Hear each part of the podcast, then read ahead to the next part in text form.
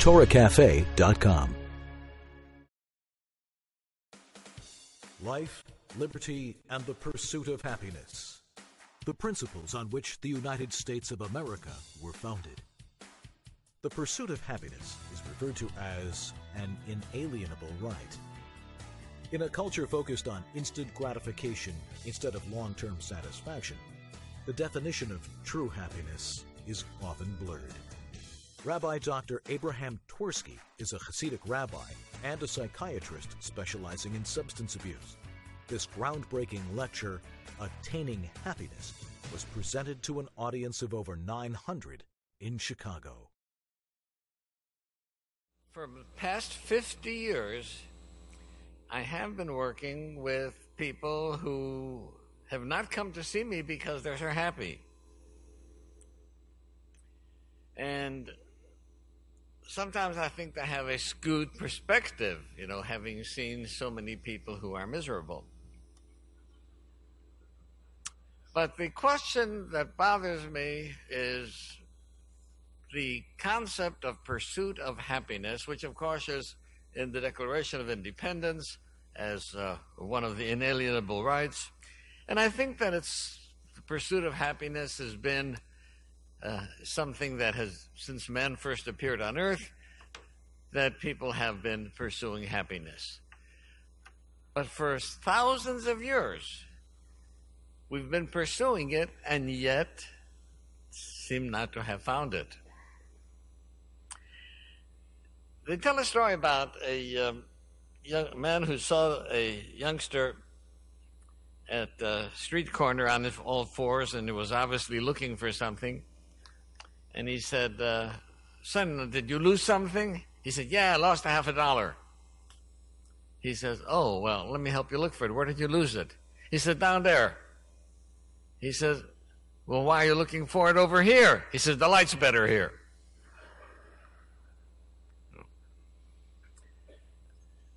Sometimes it's easier to look where the light's better, but that's not where you're going to find it.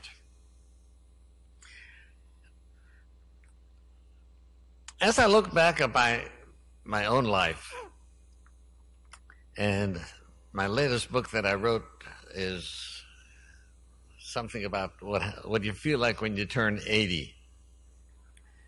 Uh, it's not going, it's not exactly ancient history. Oh, no, it's not perhaps not too far from ancient history. But I look back as to what life was like in my childhood. And I recall how different things were then than now. First of all, do you realize that in the 1930s, 1940s, the average life expectancy in the United States was 50 or 51. There were no antibiotics, and young people died of infectious diseases. In every major city in the United States, there was a tuberculosis sanitarium, and tuberculosis killed people in the prime of their lives. Infant mortality was quite common. living conditions were not that great. Uh, yeah, we didn't have a refrigerator, we had an ice box. Some of you will remember it. And when the weather was hot outside, you sweat bullets. Electric fans didn't do much good. Communications were very difficult.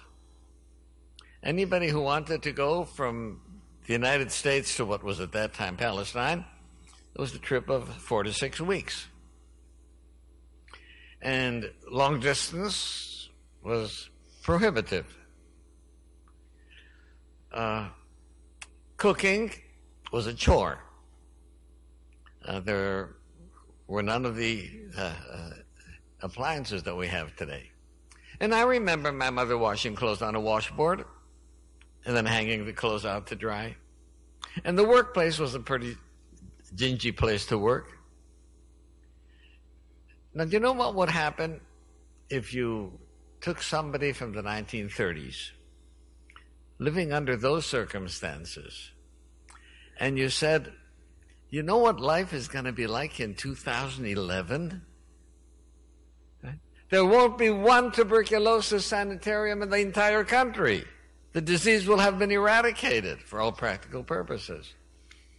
The lifespan, instead of being 50, the average life expectancy will be in the 80s. And communications. Why, you'll be able to pick up a little hand-hand instrument and talk to anybody in the world. And if you have a good, screen on it, you can watch a football game 3,000 miles away.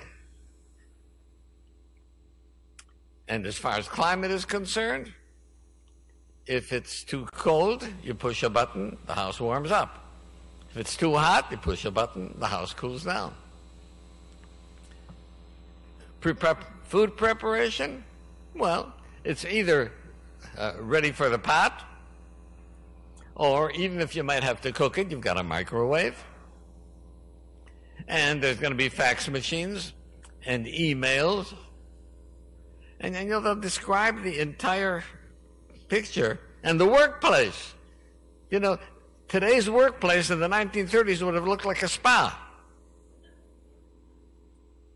And it would have described what life is going to be like in 2011.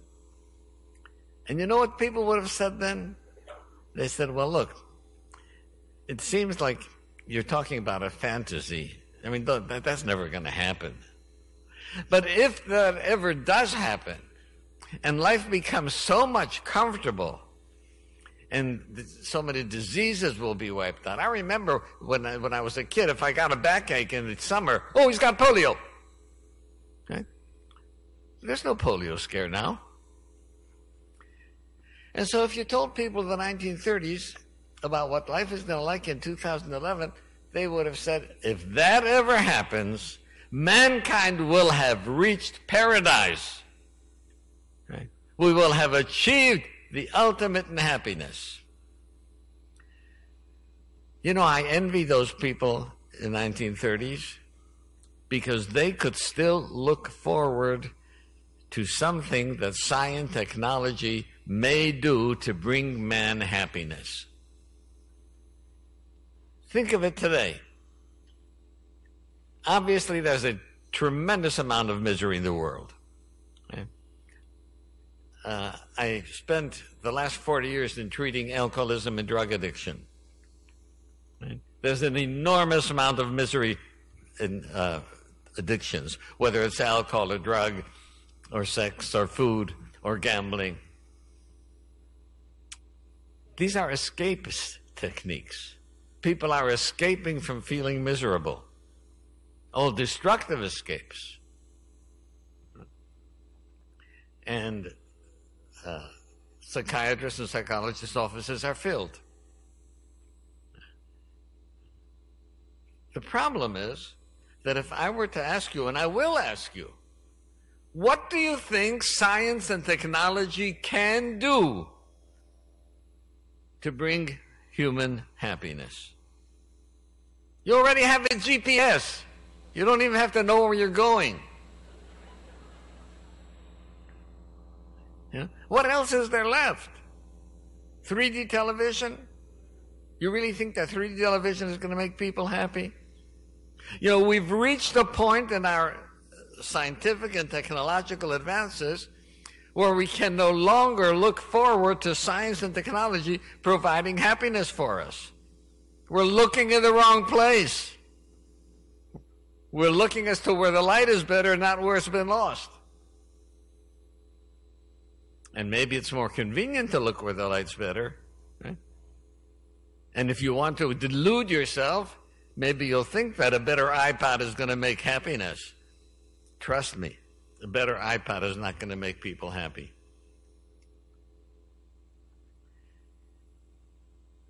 It's very interesting if you read the Torah account of creation. In six days, God created, the first day created this, second day created this, third day created this. Comes the sixth day after all the animals were created, and God said, Let us make man. Wait a minute let us make man. Who's the us? To whom is God turning for help in making a human being? He didn't need any help in making elephants or, or, the rivers or the mountains or the moon or the stars. Why suddenly let, let us make man? And who's the us? And so, my illustrious ancestor, the Baal Shem Tov, said something which is so obviously true. God created many creatures created angels, created the entire animal kingdom. But think of it this way every living thing is created in a state of completion. A little alligator does not have to change itself. All it has to do is become a big alligator and little birds become big birds, etc., etc. But they don't have to, by their own efforts, make themselves into something else. They are complete at birth. The only exception is a human being. We come into the world, what the book of Job says, as a wild ass. The baby is born totally emotion, totally desire, right? Totally animal instinct.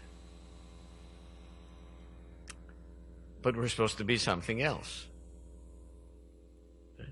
We're supposed to become a being that has a spiritual aspect to one's life, who has a purpose, as you see it on the screen, a meaningfulness to life. Animals don't have a meaningfulness to life. I've been to safari four times. And I observed the animals. I don't believe that any one of them thought, What is my purpose in life here? What am I in the jungle for? Animals don't think that way. I don't believe that there's any animal that thinks, What do I have to do to be a better cow than I am? Animals don't have to think about self improvement. So there's a uniqueness in a human being. And human beings are different than animals, not only because we're more intelligent, but because an animal is totally driven by its bodily drives. An animal cannot refuse something that the body wants. We are in a position to make decisions about what we should do, even if it's something that means defying a bodily drive. And that's part of being a spiritual person. That's where we separate ourselves from animals. Animals have no concept of chesed, of doing something for someone else other than the maternal instinct for, for, their, for their young. But to give of ourselves for a total stranger whom we may never know, animals can't do that. And there are many facets of our lives in which we are uniquely different than animals. Now, God could have created us totally spiritual. But He already had so many angels that if He had created man to be totally spiritual, He would have had another angel. And at this point, apparently God felt, I've got enough angels, I've got enough animals.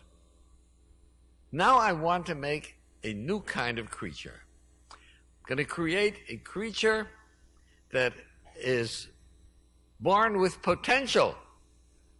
But that creature has to develop that potential and make himself or herself into the being that I want them to be. I want them to be a human being, not an angel, but not an animal. And therefore, God said, I can't do that myself. Because if I make him fully spiritual, he's not a human being, then he's an angel. So God turned to man and he said, Look, let us make man. You and I together will make a human being. I'll give you the potential, I'll give you the ability, and you must develop it to become that spiritual person that I want you to be. That's who God was turning to. Let us means God and us. And the Talmud says it so beautifully that if a person lives the proper life, he becomes a partner to God in creation. That's such a beautiful statement. He becomes a partner to God because he is helping God create man. And because God wanted this creature, God was dependent on us to develop ourselves. But sometimes people fail to do so. And sometimes we become what science tells us, unfortunately, that we are. If you remember your biology class, you were told that a human being is a Homo sapiens. You know what Homo sapiens really means? Homo refers to that genus of hominids like gorillas and orangutans and baboons and monkeys. And sapiens means with intelligence.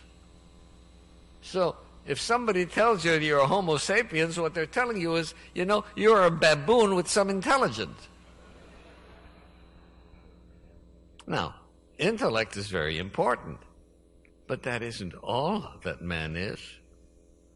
Because if intellect was all that important, and if that was the identifying feature of man, then the most advanced intellectual person should be the most excellent person. We know that's not true. Do you know that before World War II, the country that was most intellectually advanced was Germany. They did not produce the best people. So you see, we are not satisfied in being Homo sapiens. We're not satisfying in being intellectual gorillas. We have to be mentioned. And being a mensch is being more than a Homo sapiens. I never quite understood when I was a child when my father would say, Oi, sei a mensch, you know, be a mensch. But later on I began to understand what it means to be a mensch. To exercise those unique parts of ourselves that take us away from being lowly animals and give us the pride of being human beings. Now I think that we can understand why there is a dearth of happiness. Because you see, the founders of the Declaration of Independence were so bright in saying that the inalienable rights of man are pursuit of happiness. They didn't say pursuit of pleasure. They said pursuit of happiness. But somehow we distorted things to think that pleasure is happiness. Now, there's nothing wrong with having pleasure. And I wish everybody to have all the pleasure in the world. The problem is that if your life becomes dependent on pleasure, then you're in trouble. Because my experience with addicts over the past 40 years are that addicts are searching for pleasure and they find it. I've never tried cocaine or heroin, but I believe the people that tell me that it's a very pleasing, pleasurable feeling. And the problem is that there is never enough. It's an insatiable thing, it's a bottomless pit. And just as it's true of the pleasure of addiction, I believe it's true of all pleasures in the world. There's nothing wrong with having pleasure. I love to put chocolate syrup on my ice cream. Right? I enjoy it. It's a pleasure thing but my life does not become dependent on pleasure. Because if your life becomes dependent on pleasure, then as soon as one pleasure is off, over with, then you got to go for the next one. And that becomes like an addiction. And there's never any goal to it. There's never any end to it. So you see, pleasure as a goal in life is essentially an animal trait. Because that's what animals are looking for. Contentment, comfort, isn't that wonderful? Yes. As a goal in life, I think that's an insult. You know, you go into the supermarket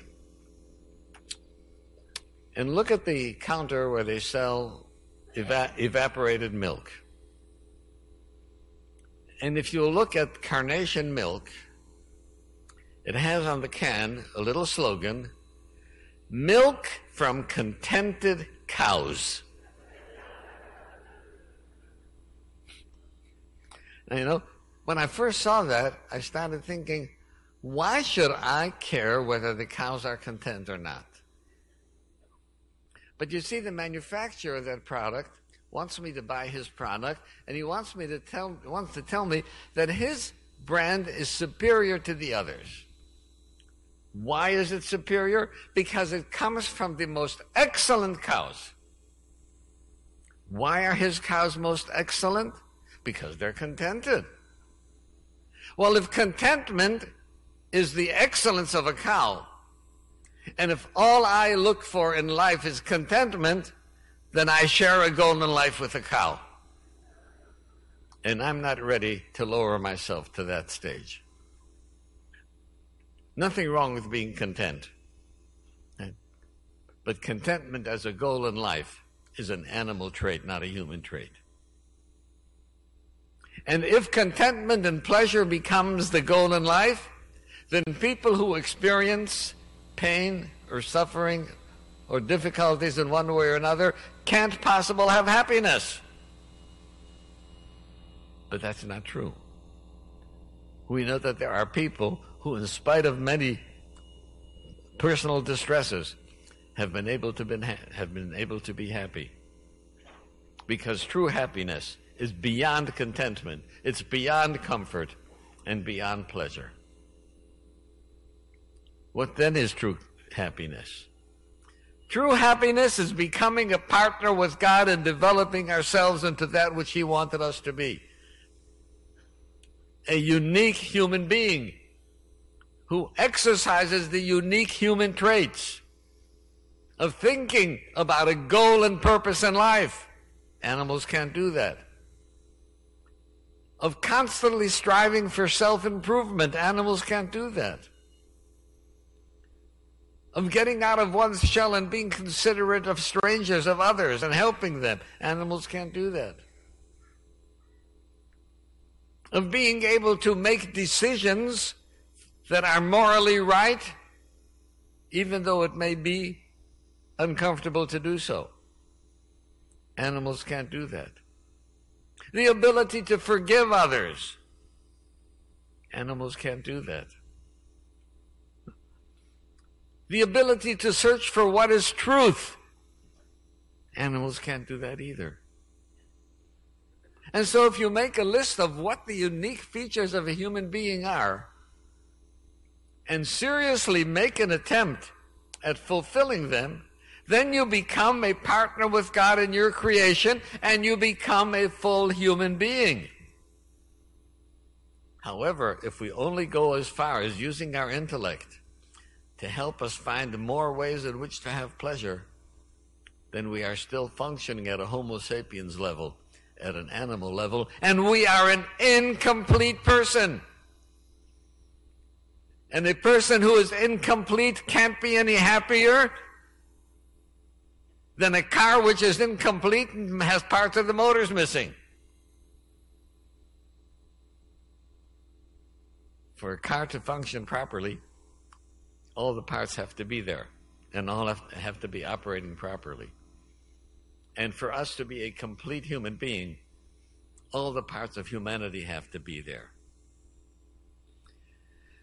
Now, where are we going to find it? Well, we've been blessed that Hashem has given us the Torah and has given us generations and generations of Torah authorities and teachers, not only who taught the the uh, the text, and not only who taught the theories, but who exemplified in their own lives what it means to be a human being. And this is why I am so insistent that we look back on the biographies that we have of the great men and women in uh, Jewish history.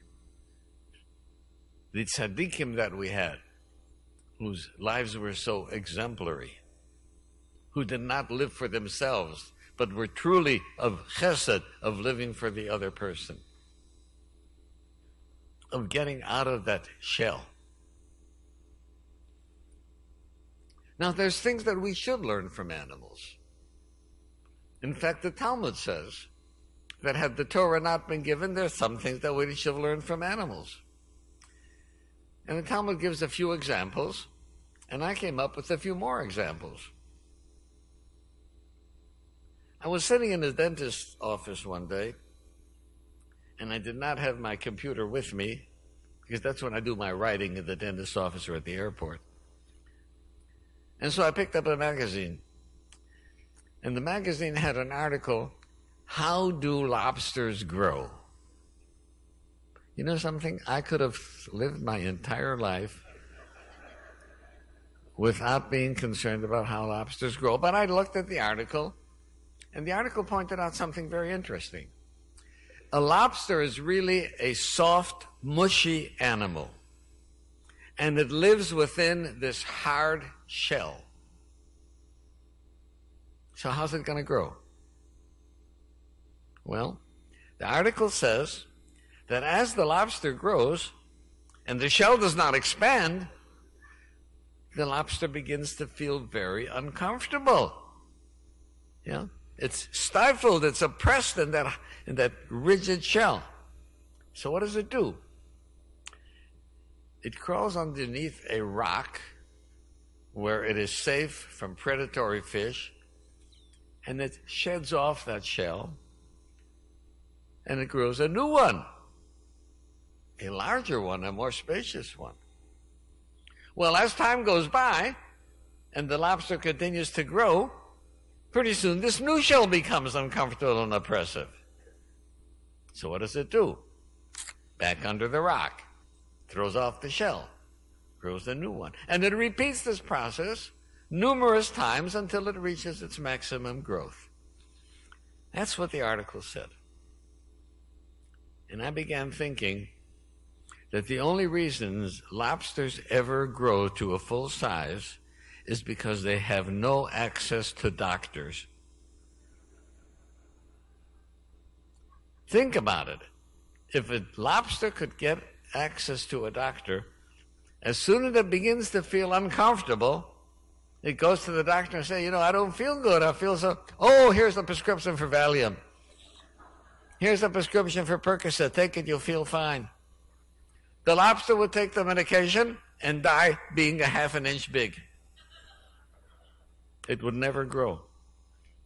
What does that tell us? That tells us that you don't have to get rid of every discomfort. Yes, there are depressions and conditions which have require treatment. But we've gotten into the habit that every discomfort we have to run for a doctor to see if we can get a tranquilizer. When really, for the lobster, the discomfort is nature's way of telling it it's time for you to get rid of your restrictions and grow. And that's what we should look at ourselves when we have moments of discomfort and distress. Maybe this is nature's way of telling us that we have to grow, we have to get better to where we than what we are. And then I learned something else by watching animals. I went out to a salmon fishery on the west coast. And very interesting is the life cycle of the salmon. It's born up in the river, and then it swims down to the ocean, and it grows, and then toward the end of its life, it fights the tide and swims against the tide back to where it was born to lay its eggs and die. Okay. And then I watched it as the salmon swims around and comes to a cascade. And so it jumps over the cascade.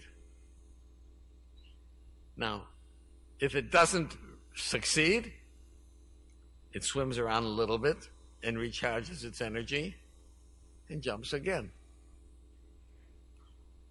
And it does so many times until it gets to where it wants to go. And the lesson is now the salmon has a intuitive, instinctive idea as to where it's supposed to go. We don't have that as an instinct, but we have it as an intellectual awareness where we're supposed to go. And if we have a goal and a mission and an idea as to what our purpose is in life, then we fight the tide to get there. And if we come to a cascade, we recharge our energies and we jump and get to the next level. And then what do we do? Go to the next level until we get to where our goal is. But that means that we have a goal. So you see, looking at salmon and looking at lobsters, give me an idea as to what life really should be about. These are some of the animal instincts that we should adopt within ourselves. Not running away from every distress. And being able to face the challenges and go against the tide. To go wherever it is that we are supposed to go.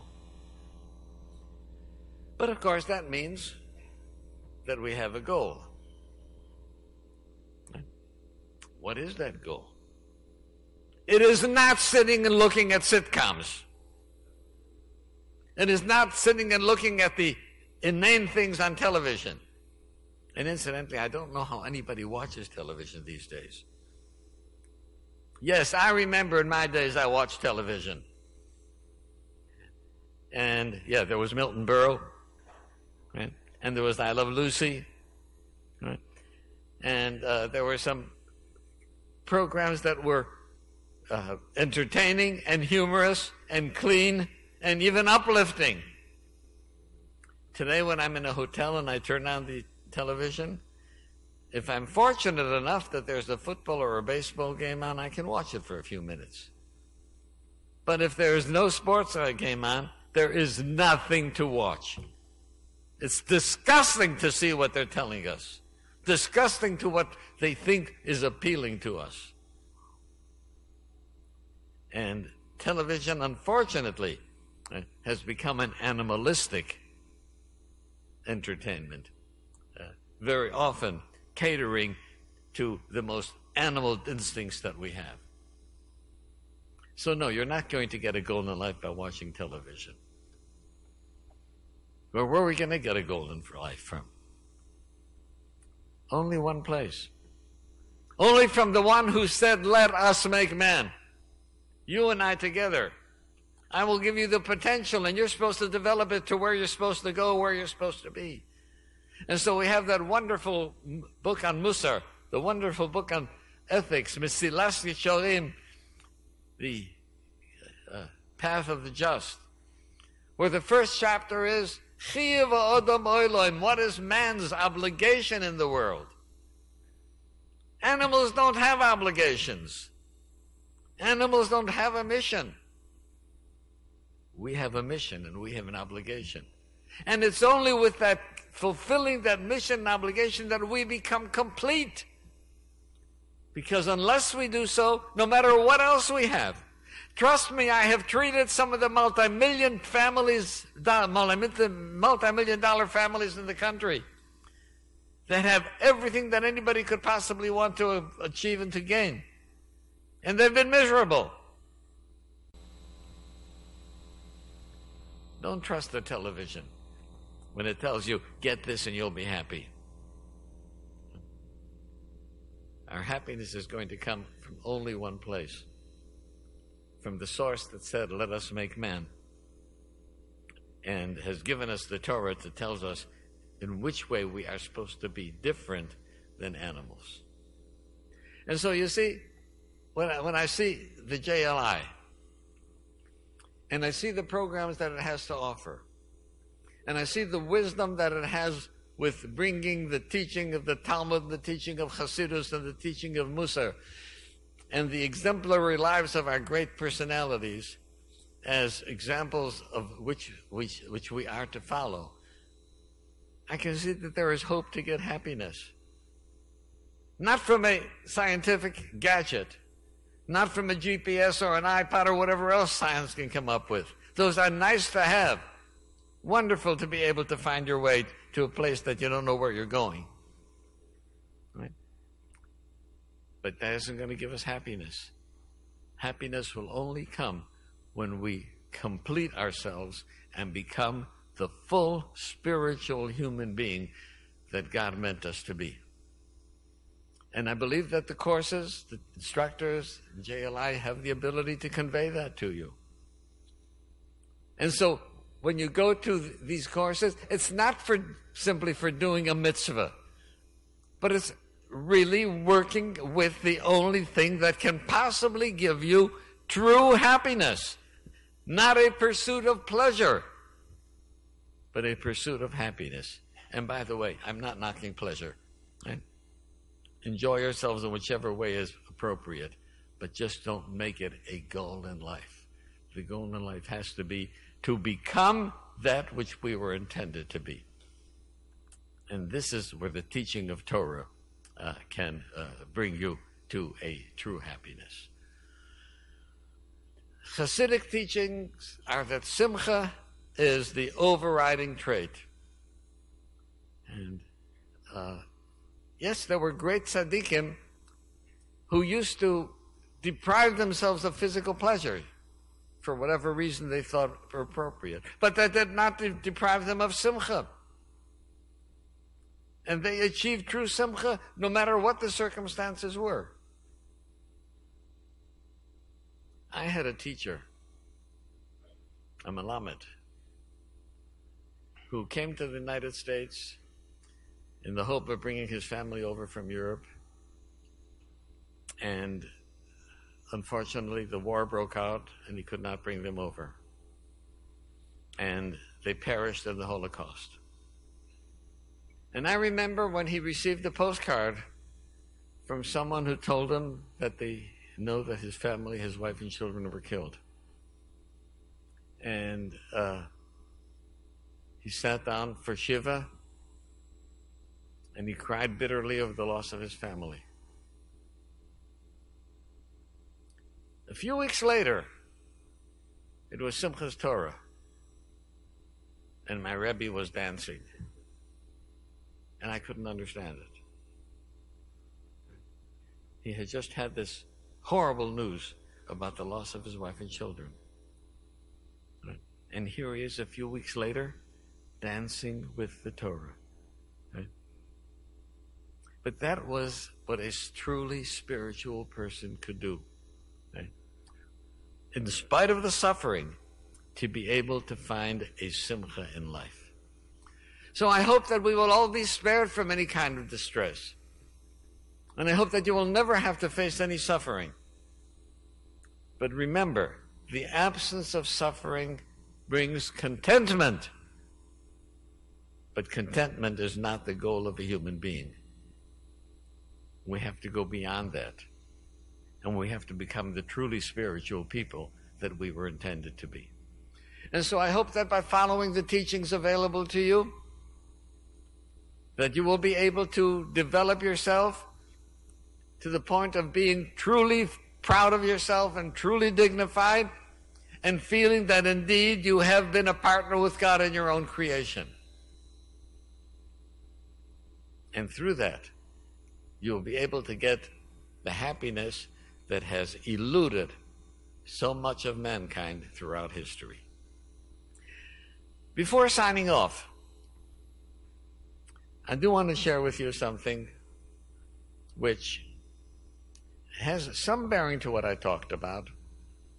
Because you see, it is only when we are really fully developed in our potential that we have the kind of self esteem that is necessary for happiness. And so I've written books about self esteem.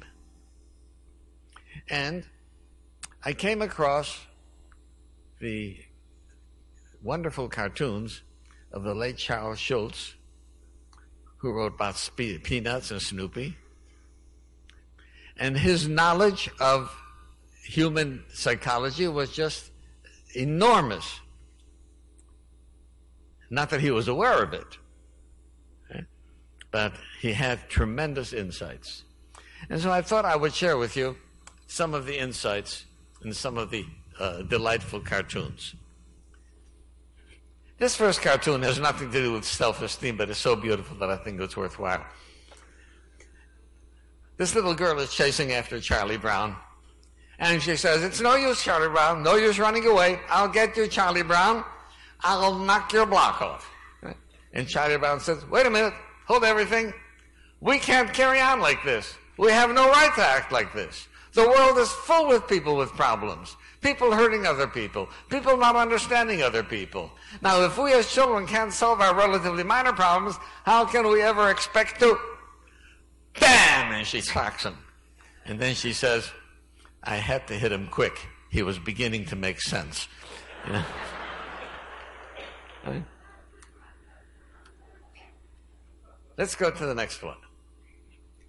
This is so tremendous. This was written just a few days before he died. Wake up, big brother. Charlie Brown says, Wake up. Wake up. Why are you waking me up? She says, I thought you might like to get an early start. And he says, For what? I'm not going anywhere. And she says, That's too bad. You could have been the first one there. you know, I sat with Sparky, with Charles Schulz, and I said, Sparky, do you realize that in this cartoon, you've really encompassed all of modern thought? I don't care where you're going. You don't have to have a destination. Just make sure that you get there fast. Talking about self esteem, Charlie Brown is a loser. And because he feels like a loser, he says some mornings you wake up knowing that today you're going to do something really dumb. So you go into the kitchen for breakfast. Then when you forget you're not having pancakes and you pour syrup over your cold cereal, it's nice to get it over with. Yeah. I was just over to the playground. They put in a horseshoe pit. That might be kind of fun to try. What do you think? And Brown said, just one more thing to lose at, you know? The poor kid can't see any success in life at all. And that's the way I see it, absolutely for sure. And Linus says, actually, you have your facts mixed up, Charlie Brown. I do? I guess maybe you're right. I have very strong opinions, but they don't last very long. There's something lonely about a ball field when it's raining. What makes it lonely is being the only one dumb enough to be standing out here. You know, if we take a look at some situations in life, right, and they're uncomfortable, we have to be realized why are we standing there, right? And you know, it is demonstrated so beautifully by this. Oh, this, I, this is one of my favorites. Christmas vacation's almost over. I still haven't written my book report on Gulliver's Travels. I haven't even started to read it yet. Why don't I get started? Why do I put things off? He sits down in front of the television and says, What's wrong with me? Right? And, you know how many of us do that kind of thing? We don't know what's wrong with us, right? When it's so obvious what's wrong with us because we're not doing what we should be doing. Hey, big brother, my worry is over. I just remembered something. My locker didn't have a combination. It had a key, and I just found it. And Charlie Brown says, You were supposed to turn that in last spring. Charlie's like, Was oh, good grief, they'll kill me. And Charlie Brown says, That's the secret to life. Replace one worry with another. Right? That's why I say Schulz was one of the brightest psychologists that the country ever produced. I'm not going to worry about Valentine's this year. I never get any Valentines anyway, so why should I worry? On the other hand, if someone did send me one, I'd want to be there when it arrived. So he takes his and goes and sleeps by the mailbox. Now look, if you're not going to get any Valentines, then sleeping by the mailbox is not going to help any, right? So you've got to think about, uh, you know, is what I'm doing having any purpose? It's not going to. It's not going to bring what you what you want.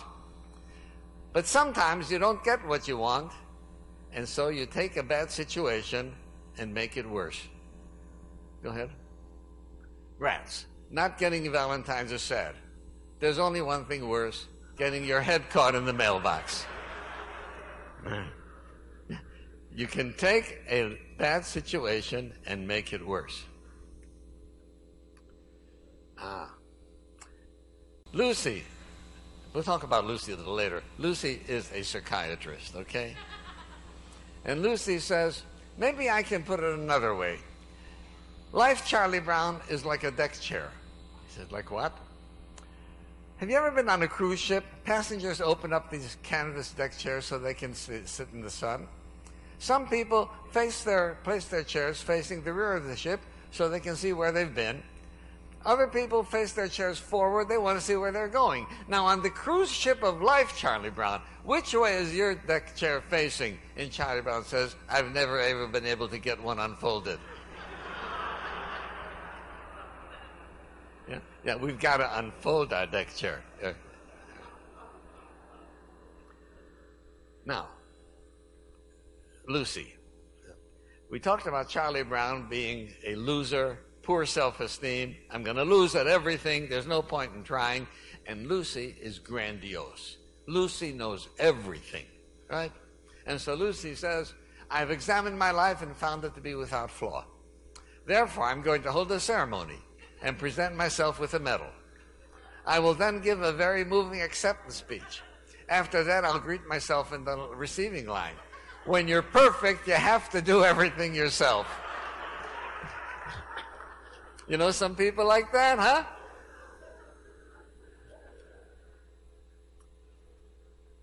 It's very interesting. Lucy, in order to get a good feeling about herself, what she does is she tries to knock Charlie Brown. Because if she can uh, de- depress him, and see him as less, then she feels better about herself. Right? Think about this. Whenever you hear someone bad mouthing someone else, right, it's because they have a low self esteem and they're bad mouthing someone else in order to get a better feeling about themselves. Right? So she has Charlie Brown, and she needs Charlie Brown to be a loser because then she can feel better about herself. This having a baby sister may do a lot for Charlie Brown. It's just liable to make him into a new person. And Lucy says, That's a frightening thought. I can think of nothing in all this world more obnoxious than a well adjusted Charlie Brown. She needs Charlie Brown to be a failure. Unfortunately, that's true in many families, right? Where some member of the family is picked up, picked on as being the loser, and it makes everybody else feel better. We'll, we'll see that a little later. Now, you might think that Lucy is grandiose because she doesn't have a self esteem problem. She really thinks she's perfect. So look at this. Lucy's trying to get Schroeder's attention. And Schroeder never gives her the time of day. And she says, Schroeder, do you think I'm beautiful? And Schroeder says, I think you're the most beautiful girl the world has ever known. And she thinks about that a few moments and she says, You hate me, don't you? Right? That shows you what it's like when she doesn't have the need to make this grandiose defense when the true feeling about herself comes out. Let's not bother Lucy. She's sulking. Charlie Brown says, I suppose when one member of a family sulks, it affects everyone in the family. Lana says, No, I don't think so. And Sudi says, Really? Where have I failed? Right? There are some things that some people in the family getting some kind of weird gratification, right, by making everybody feel miserable. Nothing is more sad than a dog sitting in the rain. Nothing is more pathetic. And who really cares? Nobody. Nothing is more sad. Nothing is more pathetic. Nothing. And Sally says, Hey, stupid, coming out of the rain. And she said, Just when I was going good. You know, there are people who enjoy a pity party and they don't like it taken away from them. One of the reasons that I put this on is because the message that I gave you one before is a pretty heavy one. Because I know you want happiness just like I do, just like everybody else does. And the message that I gave you is it's not easy to get. It's the lobster being able to tolerate some discomfort in order to grow. It's the salmon fighting against the tide and jumping over cascades and heading for a goal that, that a person is supposed to have. And so those kinds of messages are heavy. And I wish I could tell you that there's an easier way to do it. But you see, I entered medical school in 1955 when the first tranquilizer came out on the market. I don't know if you remember, it was called Miltown.